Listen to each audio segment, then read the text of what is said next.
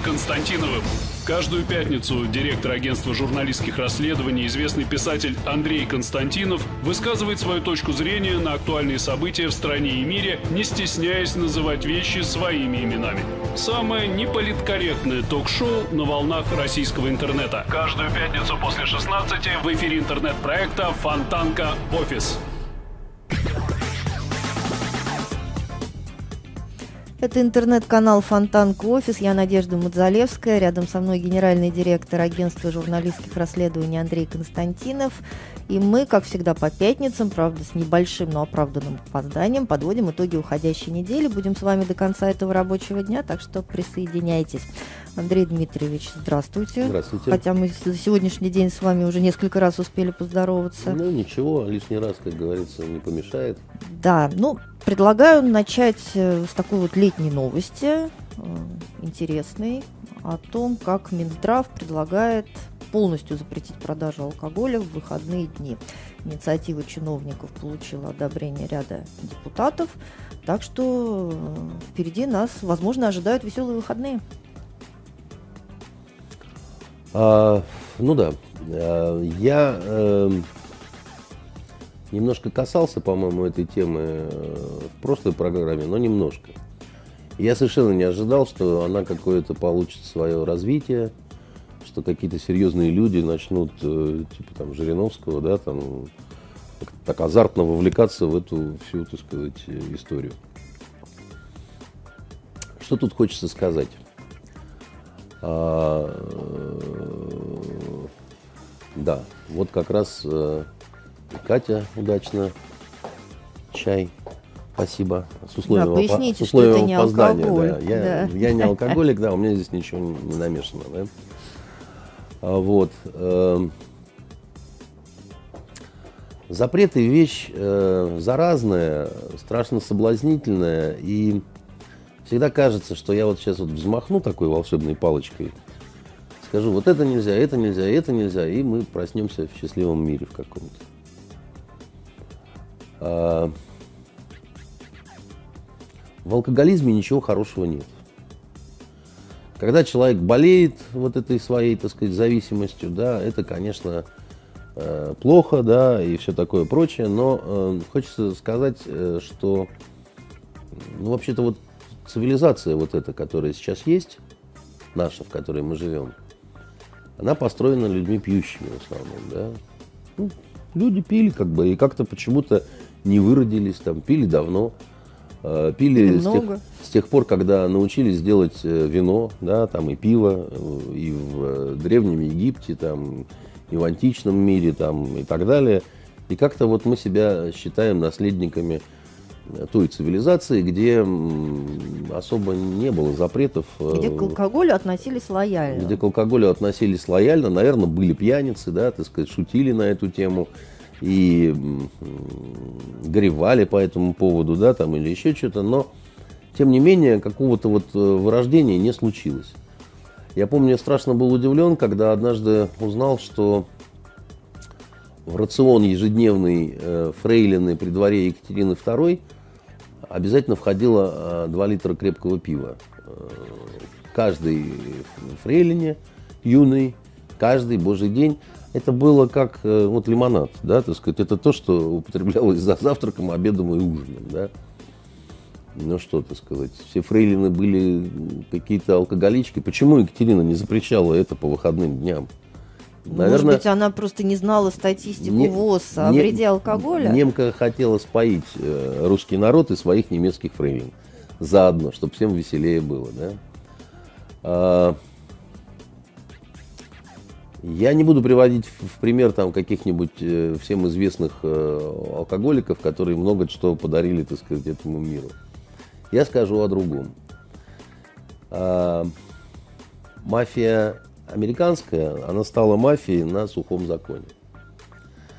Это всем известно, да, так сказать, все это бутлегерство, так сказать, и так далее, да, но они бы не сумели так структурироваться, они бы не сумели нажить таких денег, они бы не сумели такие вот свои ячейки превратить в боевые отряды, если бы не вот эта вот безуспешная, совершенно вечная такая, казалось бы, война правительство с этими самыми контрабандистами, с распивочными, с теми, ну, посмотрите сериал «Подпольная империя», да, так сказать, и вам все будет понятно. Посмотрите замечательный фильм «Однажды в Америке», и вам все будет понятно. Да? Там ровно про это, про все. Да? Ваши запреты, да, они породили вот это вот все, потому что как бы вы урезаете сегмент, значит, он отходит к тем людям, которые воспользуются ситуацией. Когда стали сокращать время вот, значит, продажи алкогольных напитков в Петербурге, я все никак не мог понять. Ну почему я, нормальный, так сказать, человек, не могу купить бутылку французского вина в 23:02? Это потому что сначала это было, значит, до 11, потом до 10, да. А вот в 8 утра я могу уже купить бутылку водки, так сказать, и, значит, устроить свой маленький сабантуйчик. А теперь этого нельзя. И если я начинаю возражать, мне говорят, так вы за дебилизацию и алкоголизацию русской нации? На что я хочу сказать, нет, я не за это. Я просто за то, чтобы не пытаться вот запретами, да, значит, решать какие-то сложные проблемы. Потому что так вот действительно можно дойти. Давайте запретим изменять женам по выходным. Вот. Ну тоже, ведь нехорошо же. Только в будни с 5 до 8. Ну, да. Ну, а вот по выходным, если кого поймали на этом, то, так сказать, по суровым законам шариата, понимаете? Плети, побивание камнями, так сказать, ну, ведь, а вы что, за измену, так сказать, женам, если кто-то мне будет возражать, и кто-то скажет, что это дебилизм и идиотизм? Я скажу, да нет, я не то чтобы за, но просто, ну что вы несете-то такое, да? Значит, что будет происходить, если будет принята такая, значит, история? Значит, самогоноварение, оно и так на высоком уровне у нас, а пойдет еще лучше. Обрадуются бабушки в своих квартирах. Они будут, у них время есть, они будут в оставшиеся часы, так сказать, закупать и перепродавать это все в то время, когда уже нельзя. Эти адреса мгновенно станут известными, и все будут как бы пользоваться этим. Бабушкам станет хорошо, у них будет приварка к пенсии, да? Активизируется и так никуда не ушедший рынок фальсификата просто, да, который, ну, понимаете, в Питере-то хорошо знают, что такое пьяные углы. В Питере хорошо помнят, как в советский еще период, когда водка, значит, ночью не продавалась, но ее продавали таксисты, да, причем таксисты зачастую торговали и паленой водкой, и воду вместо, так сказать, водки заливали. И все эти радости, они хорошо знакомы, но нет, мы будем наступать на эти грабли. Но знаете, тем не менее... Знаете, мне приходилось разговаривать с дельцами, которые вот у нас в Питере в игорном бизнесе. И они, смеясь, говорили, мы готовы памятник поставить, так сказать, нашему премьеру замечательному. Когда нас запретили, у нас тут все... Самое радостное это и пошло, да, потому что запретный плод, он сладок, да, так сказать, позволяет, да, повышать, что называется, плату за входной билет. А главное, страсть человека к этому никуда не делась, и мы позволяем ее удовлетворять.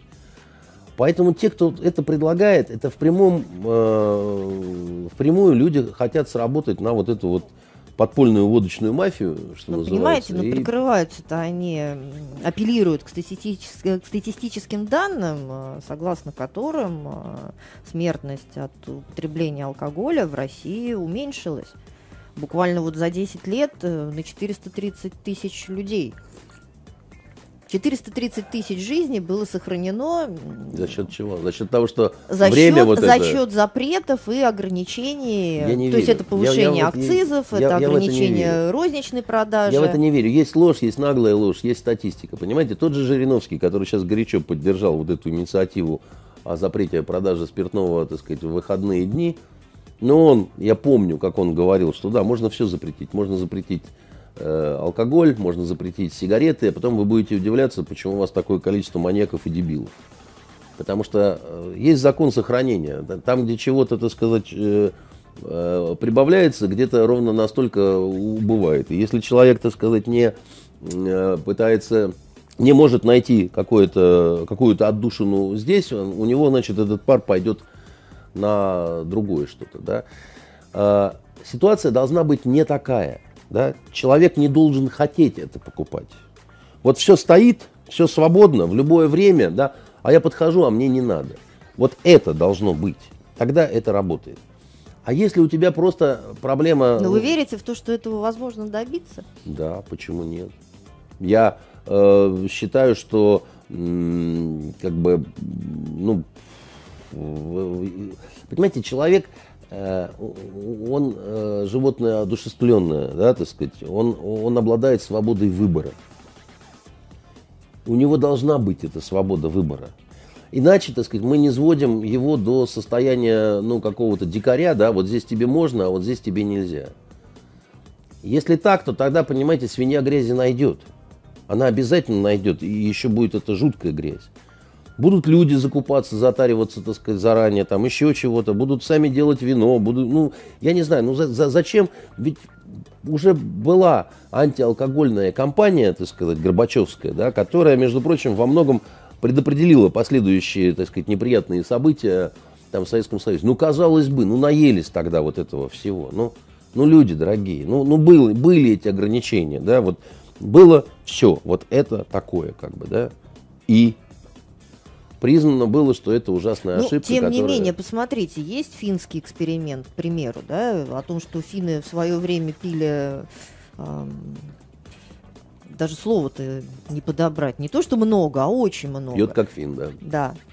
Но потом случилась продуманная государственная политика. Государство в том числе, да, вкладывалось в популяризацию вина. И таким образом финны были сняты с потребления более крепких горячительных напитков. Но здесь-то идет речь о том, что весь алкоголь запрещают. В том числе вот это вот... Но в Финляндии по выходным, насколько я понимаю, алкогольные магазины, или они до какого-то времени работают, но там тоже существуют ограничения по продаже. Ну, во-первых, Финляндия нам все-таки не указ. Потому что, понимаете, ну что мы чуть что... Нет, почему? Ну статистика была сопоставима, я имею в виду, по пьющему населению. Ну, понимаете, невозможно вот что-то брать, а что-то не брать. А зато в Финляндии свободное оружие продается, понимаете? Давайте тогда запретим это, но зато разрешим оружие торговать. Ну это невозможно. Мы что-то у кого-то выхватываем и говорим аргумент, а вот в Финляндии. В Финляндии много чего, понимаете? Давайте добьемся того, чтобы наши женщины были настолько же несимпатичными, как в Финляндии. И тогда у нас все наладится, понимаете? Ну, что за ерунда? Что за разговор? Они идут своим каким-то путем, соотносясь со своим менталитетом, да, со своими проблемами, со своими традициями и так далее. В чем-то успешны, в чем-то нет. Но вообще сама по себе Финляндия, она не может для нас быть примером, как для государства, потому что мы несопоставимы вообще, мы совсем разные. Ну, а вот вы мне скажете, а в какой-нибудь африканской стране там вообще алкоголь не пьют, но вместо этого жуют какой-то, понимаете, какую-то индийскую коноплю и от этого ловят весь кайф. И такое бывает, да. И такое бывает. Ну зачем на это вот ориентироваться, да? Это не способ, я бы так сказал, да. Это не способ. Нельзя пытаться самому себе сказать, что если в фильмах не будут показывать курящих людей, то это решение проблемы, да, или там выпивающих, или еще каких-то, да, там, ну, не в этом дело, да, ты должен сам быть абсолютно доброволен в каких-то своих вот этих выборах, вот и все. А потом, ну, а чего тогда так не до конца, да, давайте просто запретим. Ну, просто запретим и все. Если это вредно, то какая разница? У вас по вторникам не вредно, а в субботу вредно. Ну, что это за чушь-то такая вообще? Что это? Просто надо запретить все. С завтрашнего дня все не пьют. Ну, не надо давать советы Минздраву, а то накликаете. Я не знаю, что с ними делать, потому что я вообще никак не могу понять, почему же они не понимают, что ханжество, лицемерие, да, так сказать, это не меньшая проблема и не меньший какой-то вот ужас, да, что у вас непьющий лицемер, может быть, больше принесет проблем, да, чем пьющий, откровенный, искренний человек, который выпьет стакан и скажет все, что думает. По выходным. Да. Глава самопровозглашенной, это я просто пытаюсь закончить эту тему и начать другую, Донецкой Народной Республики Александр Захарченко несколько дней назад заявил о создании нового государства, которое теперь будет называться Малороссия. Я тоже к той теме немножко вернусь. Вот просто, знаете, в английских пабах, вот в Англии, есть интересная традиция. Да? Там все разливают до удара колокола, да? Колокол этот бьет в разное время, кстати говоря, ну, где-то там примерно вокруг там, 11 или ближе к полуночи, ну, неважно. Ну, колокол ударили, все, допивать можно то, что набрали, да, а дальше никто не будет наливать. Но если ты успел набрать там себе 6 кружек, да, так сказать, или, и ты с ними сиди, и пока ты их, значит, не допил, тебя никто не погонит. Вот у них такая странная англосаксонская традиция, которая есть, и которая их родная, они с ней существуют, да? Давайте возьмем эту традицию. Да ни в коем случае, это их традиция. Это мы должны прийти в их, как на приключение, в их пивную, посидеть, увидеть, усмехнуться, сказать, что а у нас совсем как-то по-другому. Не надо, да, так сказать, вот с миру по нитке, утащив чего-то, сказать, что а это все вот мы соберем из этого русский паровоз и поедем на нем к коммунизму, да? Как-то, я, понимаете, помню, как этот ужас, который был вот в эту горбачевскую антиалкогольную кампанию. Ну, так получается, как люди, а у нас такие традиции. Как люди давили друг друга в этих, так сказать, диких очередях. Ну, так а мы всего лишь повторяем собственные традиции. Как вырубили все эти виноградники, как, ну, какой в Крыму, удар да. виноделию нанесли и так далее. Ну зачем? Ну зачем вот это нужно делать-то еще раз-то? Мы сейчас с нашим контрафактным алкоголем не знаем, что делать, по большому счету. Вы еще хотите сюда плеснуть маслицу. И все. И такие люди, которые вот за вот это все, я смотрю на них, у них такие маньячные, такие вот фанатичные совершенно глаза. Они сами не пьют, да, так сказать, и всем запретим, да, так сказать, и в этом будет счастье. Там. Ну что такое?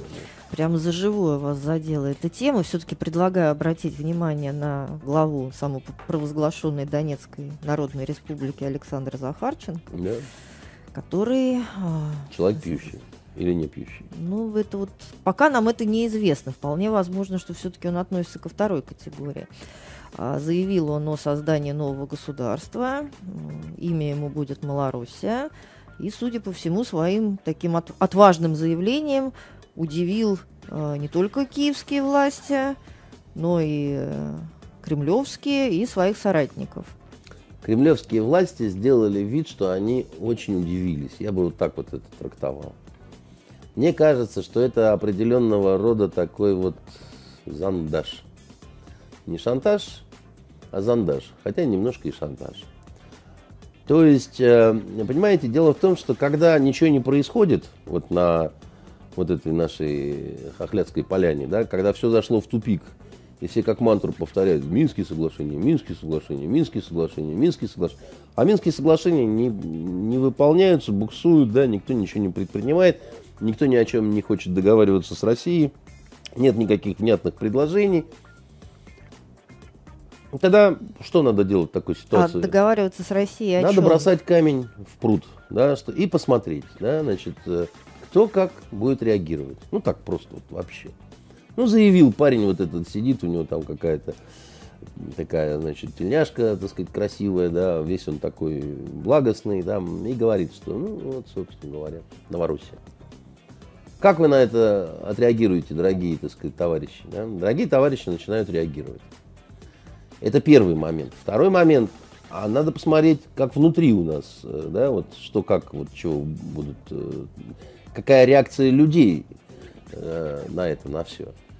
И она такая, в общем, какая такая, с моей точки зрения, ожидаемая, в общем, реакция. Но в основном, конечно, я думаю, что это направлено так вот на внешний. Ну а реакция какая? Реакция такая, чего в шутку не скажешь? Ну, не то, что чего в шутку не скажешь, но вот вообще. Во многом это американцам адресовано, да, так сказать, товарищи американцы. Вот вы сказали, что вы не хотите отдавать нашу дипломатическую собственность. которую вопреки всем нормам, правилам, так сказать, и так далее. Извините, а какое отношение к нашей дипломатической собственности имеет человек с другим паспортом? Да, я скажу сейчас, да, вот вы так себя ведете, да, и знаете, так неожиданно совпадает, что вот когда вы говорите, что вы не отдаете дипсобственность, вот в Донецке выходит человек и говорит: Малороссия. А вы говорите, что вас эта проблема вообще, ну, волнует, вам нужно, вы хотите что-то решать, вы хотите показать какие-то результаты и так далее. Как вы думаете, товарищи американцы, это совпадение или это не совпадение? Да? Вот давайте с вами поговорим, да? Вот совпадение или не совпадение, да? Тетенька это или не тетенька, да, как в Швейке, да? То есть, а вы считаете... Зарубил один псих свою тетеньку и сидел над ней с топором и говорил, что тетенька это или не тетенька. А вы считаете, что Захарченко это серьезная политическая фигура, заявление которого может спровоцировать... Я считаю, что Захарченко, так сказать, это человек, который очень сильным раздражителем является для Запада, для Киева, для Польши, так сказать, много для кого, да? Человек, который вот он уже есть, вот такой, какой он есть, да? Я думаю, что это человек очень сильно подконтрольный нам, очень сильно от России зависящий, да. И у меня, вот когда такая версия идет, что, вы знаете, это они там сами, они там вот, ну, заигрались, они там уже отвязались, они там вот то, они все, они пятое, они десятое. Да, может быть, на 10%. На 10%. А на 90% нет. Ну, просто потому что это серьезное заявление, оно прозвучало, так сказать... в тот момент, когда особых больших каких-то вот таких вот политических встрясок нет, поэтому к нему приковано определенное внимание, да, там, то все, пятое, десятое. Ждем ваших реакций, дорогие друзья. Вы хотите решать эту проблему или вы не хотите решать эту проблему? Если вы не хотите решать эту проблему, да, то вот у нас Захарченко, так сказать, будет говорить, потом от слов перейдет к делам, еще что-то такое, да, внимательно слушаем вас. Вам не кажется странным, что Захарченко перед тем, как выступить с таким смелым заявлением, даже не поставил в известность о создании Малороссии своих коллег по ЛНР? А почему вы считаете, что не поставил? Потому что, нет, безусловно, я ориентируюсь на те сведения, которые к нам со страниц СМИ приходят. Вы ориентируетесь на слова. Вот. На это хочется сказать, кто вам мешает говорить и так далее. Вы смотрите все-таки непосредственно, да, вот на факты, которые неопровержимы. Он выступил с таким заявлением. Да. Потом, так сказать, в ЛНР сказали, а мы делов не знаем. Кто-то. А кто-то сказал, знаем. Да? И это же может быть согласованной игрой, да, так сказать, информационным шумом, там, ну, чем хотите. Еще раз говорю. Да? Когда вы показываете злого Петрушку, так в зал, да, и все сидите, ох, ну надо тут же показать добрую Снегурочку, что она тоже есть, как бы, да, не все так плохо, злой Петрушка не сразу всех съест. Я еще раз говорю, что я вижу в этом тест, вот просто такой тест на беременность.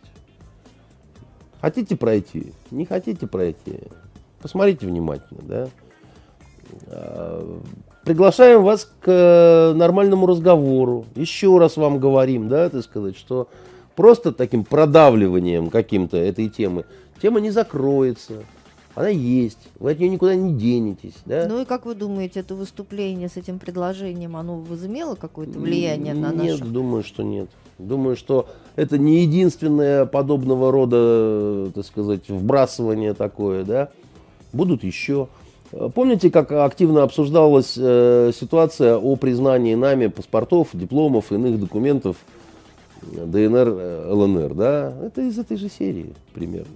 Ах, русские признали, русские не признали, это шаг, это провокация, это то, это все, это пятое, это десятое. А вы считаете, это не провокация, если в тексте его заявления говорится о том, что государство Украина в том виде, в котором оно было, не подлежит восстановлению? А вы считаете, оно подлежит восстановлению? А я считаю, что, собственно, Украина, она была и она существует на сегодняшний момент. Ну, а кто-то, такая, какая она была. Кто-то ее демонтировал, кто-то их лишил государственности. Была Украина с Крымом. Значит, как это, да? Значит, была Украина с Крымом, а теперь у нее нет Крыма, да, как минимум, да. И Крым никуда не вернется. Нравится это кому-то или не нравится, хотя бы потому, что в любом виде возврат Крыма – это политическое самоубийство для всего руководства, так сказать, Российской Федерации. Да? А оно у нас не склонно к суицидальным каким-то совершенно попыткам. Потому что, поэтому даже вот, ну, теоретически заводить вот этот разговор про Украину, да, в ее прежнем каком-то формате можно только в том случае, если ты реально веришь в то, что вот полностью будет ликвидировано руководство Российской Федерации и придут какие-то другие совершенно люди, которые сразу согласятся на все. Но это утопия, конечно. Но на том, чтобы Крым возвращался в Украину и оставался частью Украины, собственно, настаивают наши западные контрагенты. Они настаивают не только на этом, они много на чем настаивают. Они хотят, чтобы мы покаялись за коммунизм, за еще... У них много разных фантазий совершенно. Но на сегодняшний момент, я думаю, это вот совершенно не важно, кто как относится к вот крымской с этой проблеме. За он, Крым наш или Крым не наш, да, так сказать, не важно, да. Вопрос в неких реалиях, да. Еще раз говорю, что Крым имеет возможность вернуться в состав Украины только в том случае, если государство российское будет демонтировано как таковое. Но с этим надо потрудиться. Просто так у вас не получится ни у кого, так сказать, ни у Соединенных Штатов, ни у западных европейцев. Просто не получится у вас. В нынешнем формате, та, которая есть Россия, да, так сказать, это не позволит сделать. Значит, тогда вы просто должны Россию победить. Да, вот победить ее, значит, сменить руководство и так далее. В противном случае... Это означает, что никакого прогресса по Украине в ближайшем времени не будет. Ну, понимаете, что, во-первых, считать ближайшим временем, и второе, как вы, собственно говоря, относитесь к этой проблеме. Потому что, когда мне говорят, что в этой ситуации... Если Россия, значит, не вернет Крым, то разговаривать не о чем, и это невозможно, потому что это невозможно никогда, потому что есть международные нормы, я хочу сказать, что это вранье собачье. Потому что есть Косово, и ничего, оказывается, так сказать, и все возможно. И потому что есть Северный Кипр. Когда, так сказать, часть территории Европейского Союза оккупирована страной-членом НАТО. И оказывается, вы можете с этим жить, развивать с Турцией всяческие контакты, да, так сказать, экономически увязываться с Турцией так, что уже и не разорвать, вести переговоры о том, что Турция вступит в ЕС, так сказать, и далее, и оказывается, ничего не мешает. Понимаете? Но, а здесь вот Турция, мешает. Турция не вступает в ЕС. Турция не вступает в ЕС, потому что так Турция решила. И сама не очень хочет, и там разные есть вопросы, но, тем не менее, связи с турками, да, и прежде всего экономические, никак не... так сказать, завязываются на вот эту проблему. Мы с вами на Кипре бывали, Надя, да, так сказать, мы все это видели, знаем, понимаем. Своими глазами, да, так сказать. И возникает вопрос, а почему вот тут так, а вот здесь вот нет, вот непременно и все, да, ерунда это на самом деле. И идет игра, назначен новый уполномоченный, так сказать, со стороны Соединенных Штатов, да, по украинскому вопросу. Человек он сложный, с непростой биографией. Вот ему, так сказать, такой вот подгончик, так сказать, к вступлению в должность, скажем так. Вот тебе, так сказать, маловато было шарата, ребусов и так далее. Вот тебе еще один, так сказать. Хочешь, еще два дадим каких-нибудь, да, там, и так далее. Потому что, если вы считаете, уважаемые западные друзья, что вопрос по Украине может быть решен так, что, значит, Россия просто, ну, вот, все отдает отовсюду, так сказать, выходит, уходит и смиренно ждет, пока ее по попке отшлепают розгами. Ну, какие-то вы фантазеры. Ну, просто не оценивая даже вот это с точки зрения какой-то моральной. Ну, вы что, искренне считаете, что это возможно? Ну, как бы вы считаете, что вы Россию решите... какой бы вариант устроил? Россию, я думаю, устроил бы вариант, когда, наконец, возможен реальный разговор с реальными предложениями и реальными компромиссами. Предложения от кого должны звучать? Предложение должно исходить, конечно, от Америки, которая, собственно говоря, так сказать, во многом определяет, да, позицию европейских стран в том числе. В силу того, что Америка самая главная в НАТО, И, в общем, как бы, да... Хорошо, почему Россия не делает никаких шагов? Ведь Россия сделала все шаги, какие только возможно. Минские предложения, которые зашли в тупик, в общем, это была изначально базовая инициатива России. Да, инициатива... При том, что изначально было понятно, что... Знаете, для чего Россия сделала? Да, безусловно. Для того, чтобы остановить буйню, да? Да. И больше того, я вам скажу, что дважды, имея возможность эту буйню провести, Россия этого не делала, да? Она не, значит, доводила до истребления, да, так сказать, в двух котлах. Хотя можно было. Физически это можно было сделать. Да? Это бы спровоцировало бог знает что, так сказать. Это помимо военного поражения, это еще и какое-то огромное горе человеческое, еще что-то такое. Но Россия, тем не менее, этого не сделала. Я думаю, что если бы эти котлы сделали бы украинцы в отношении вот, тех, кто им противостоит, они бы не остановились, а, так сказать, выкосили бы все. Что вы еще хотите от России? Да? Чтобы Россия сказала, ну да, заходите, давайте мы убираем все свои военные компоненты из Крыма, заходи туда НАТО, заходи туда Украина, ну а вы, люди, которые, значит, голосовали за то, чтобы к России отойти, вы потерпите. Или собирайте свои пожитки и там, значит, в Краснодарский край. Вы этого хотите от России? Что она должна сделать?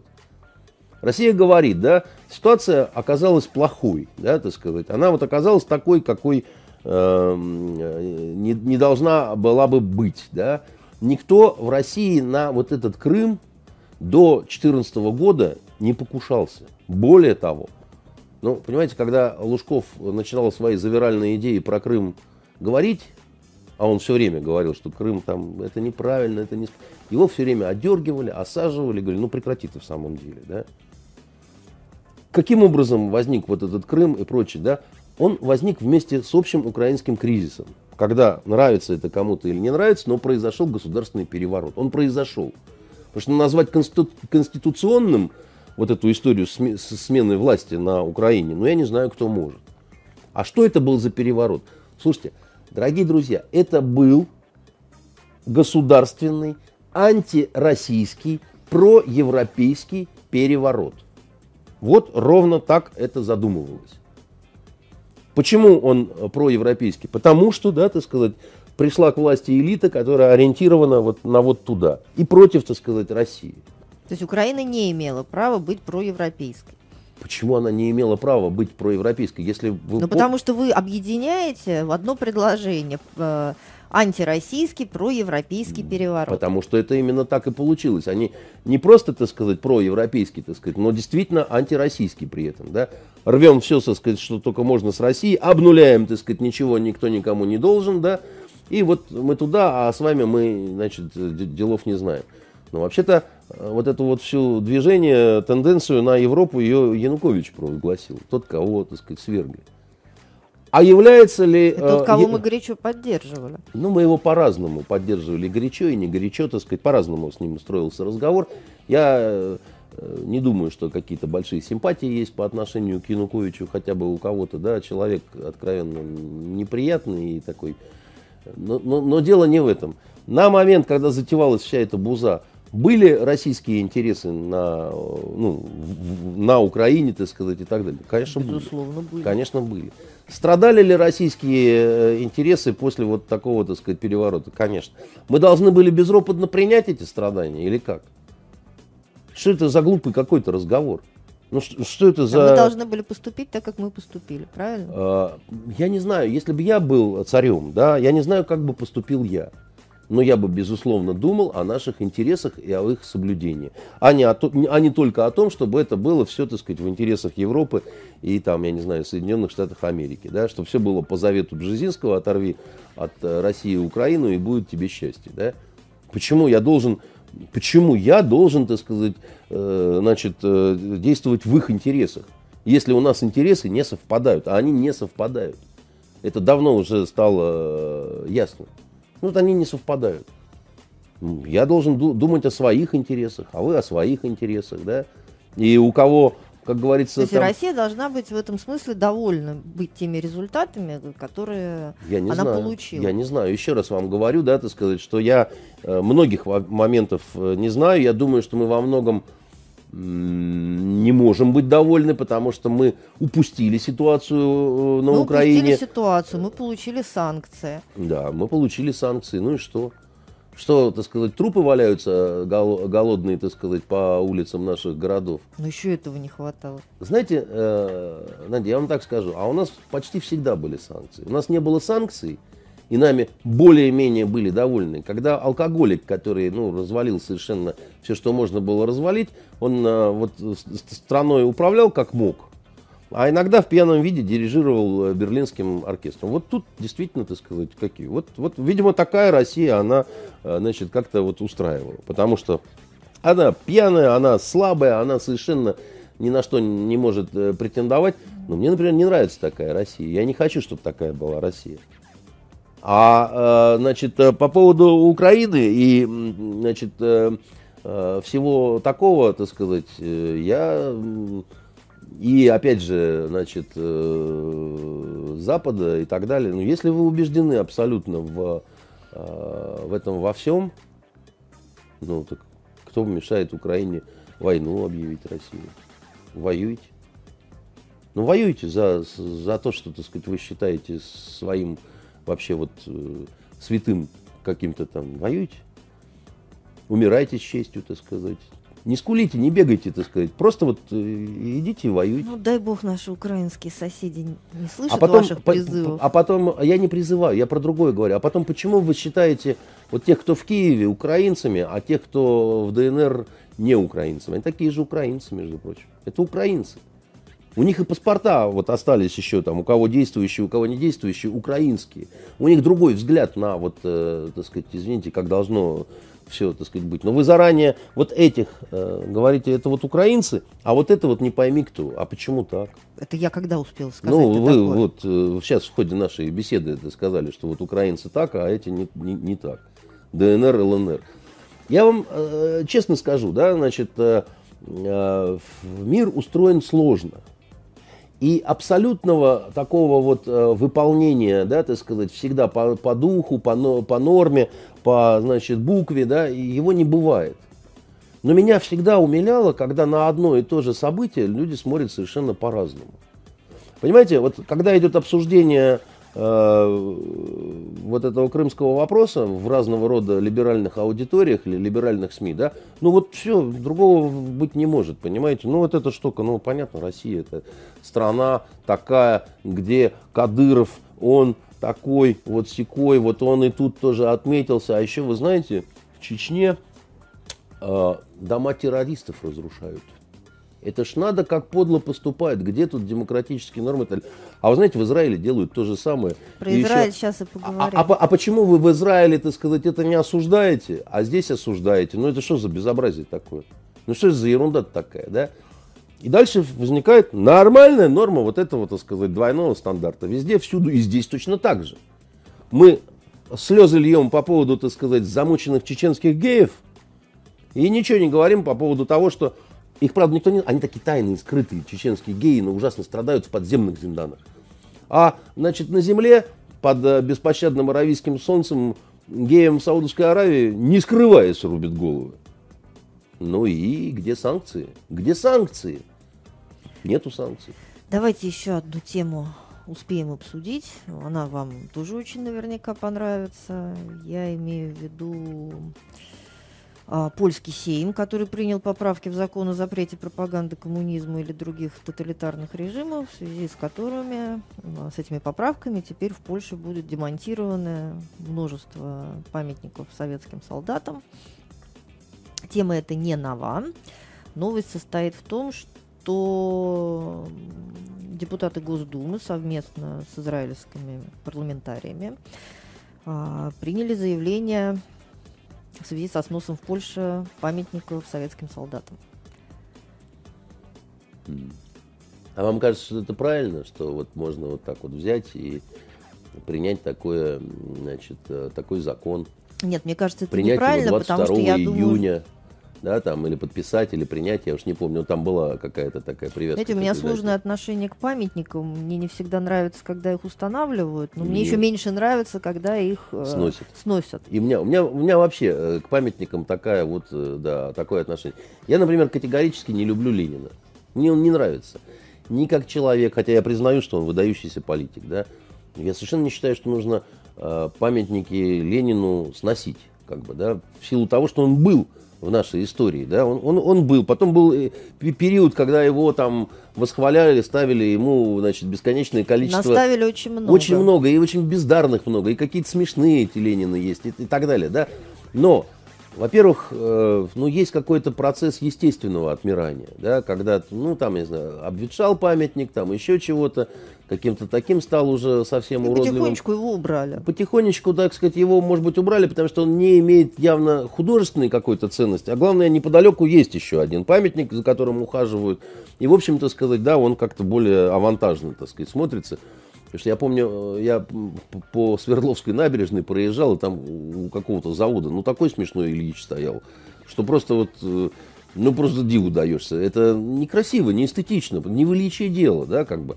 А на Московском проспекте стоит вот этот, значит, с кепкой, да, ну, совершенно себе, так сказать, такой вот, да, он напоминает о том времени, которое ушло, оно не вернется, да, но зачем же его сносить, как бы, да, потому что не надо отрезать от себя куски своего прошлого.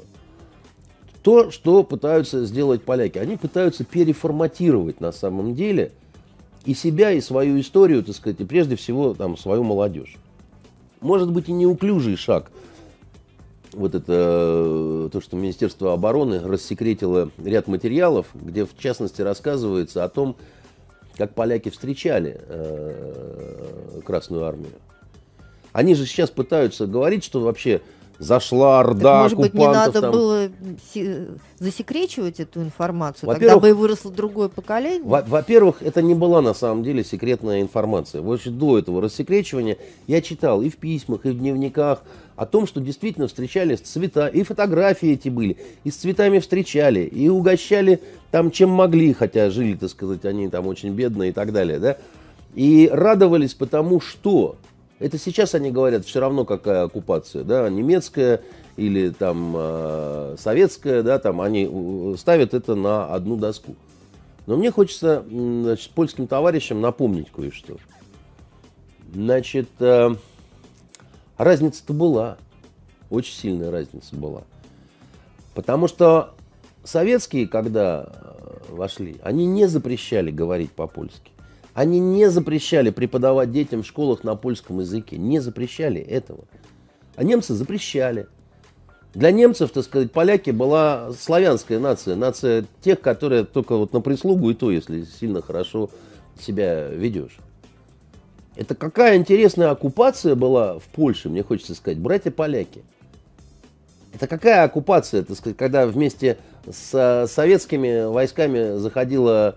Армия Людова, да, так сказать, это были поляки, да, которые воевали с, ну, плечом к плечу, так сказать, с оружием, да. А не было ли в составе вермахта польских таких вот каких-то частей? Да вроде не слышал, как-то вроде как нет. Как же так вы это все увязываете-то одно с другое? А нам говорят, вы там... Пакт Молотова-Риббентропа, значит, вы же разделили Польшу, вы с Гитлером вместе начали Вторую мировую войну. А мне кажется, что здесь, ну какая-то серьезная, так сказать, такая обманка происходит. Безусловно. Я не оправдываю много чего, да, я не оправдываю расстрел вот этот Катынский, так сказать, безусловно, там, это нехорошая страница, так сказать, в истории, никто с этим не спорит. Но у каждого государства есть нехорошие страницы. Да? Значит, польское государство на момент начала Второй мировой войны, это было враждебное государство по отношению к Советскому Союзу. Откровенно враждебное, со стороны которого, так сказать, и были всякие разные, так сказать, нехорошие штуки, так сказать, с переходами границ там, и столкновениями. И вообще рассматривался вопрос о том, что может быть там и нападение, и все, что хочешь. Действительно, государство польское относилось к государству советскому крайне враждебно. Ну и наоборот, как бы никакой любви-то не было, это понятно, да?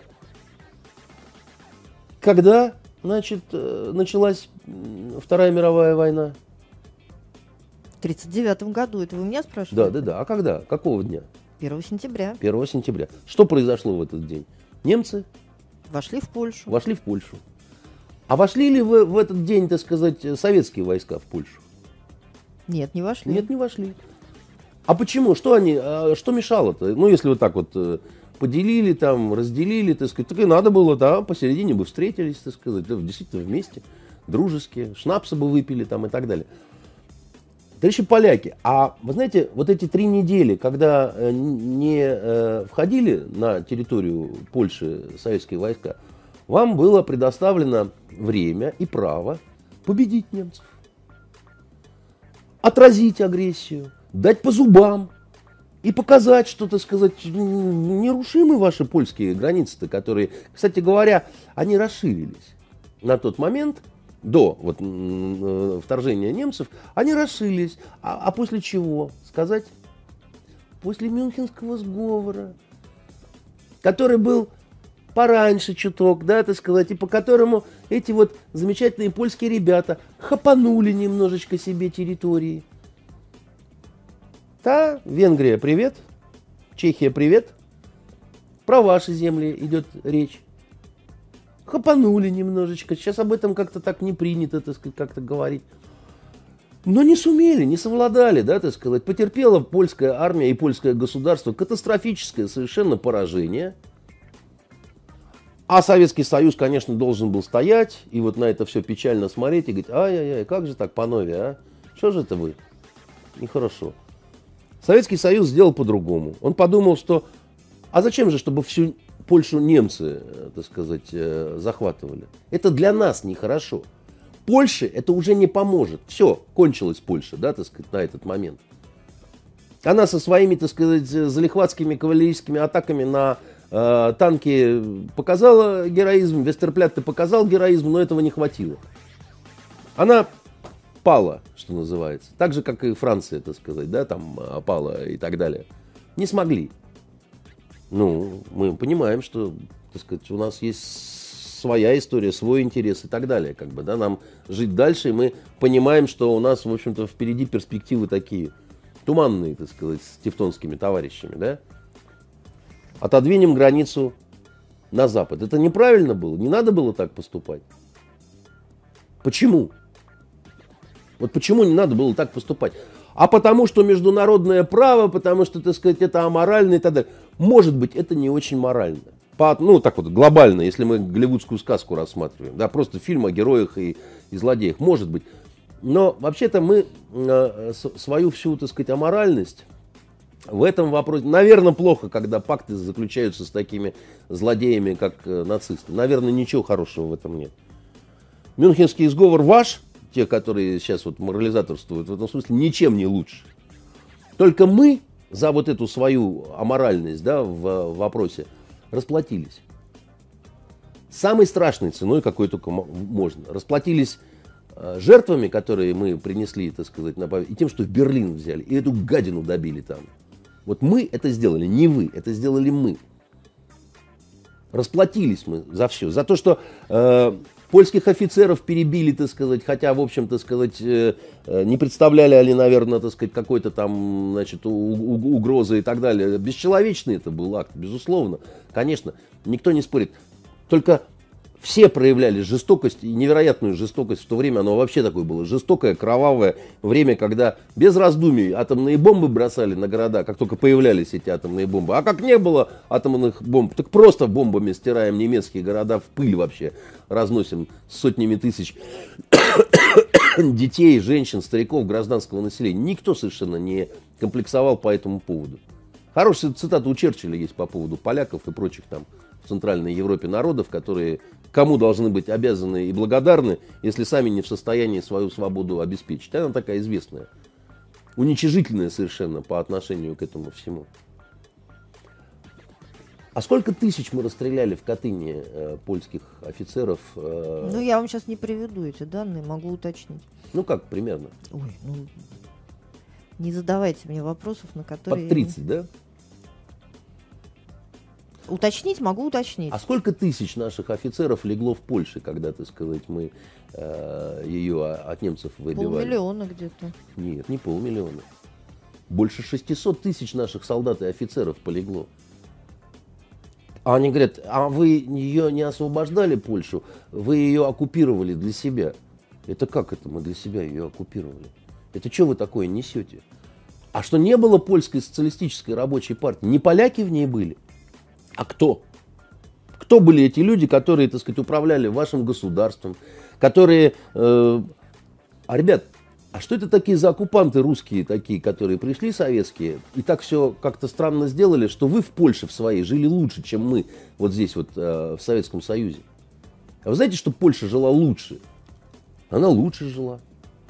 У нас так странно мы устроили все с нашим этим соцлагерем, что большинство стран, да, они, их уровень жизни был выше, чем в Советском Союзе, даже в Москве и в Ленинграде. Я не говорю про какую-то там сибирскую Россию, с которой сравнивать смешно. Но лучше жила Польша, лучше жила Чехословакия, Венгрия, лучше жила Венгрия. Про Югославию мы не говорим, потому что она не входила особняком и так далее.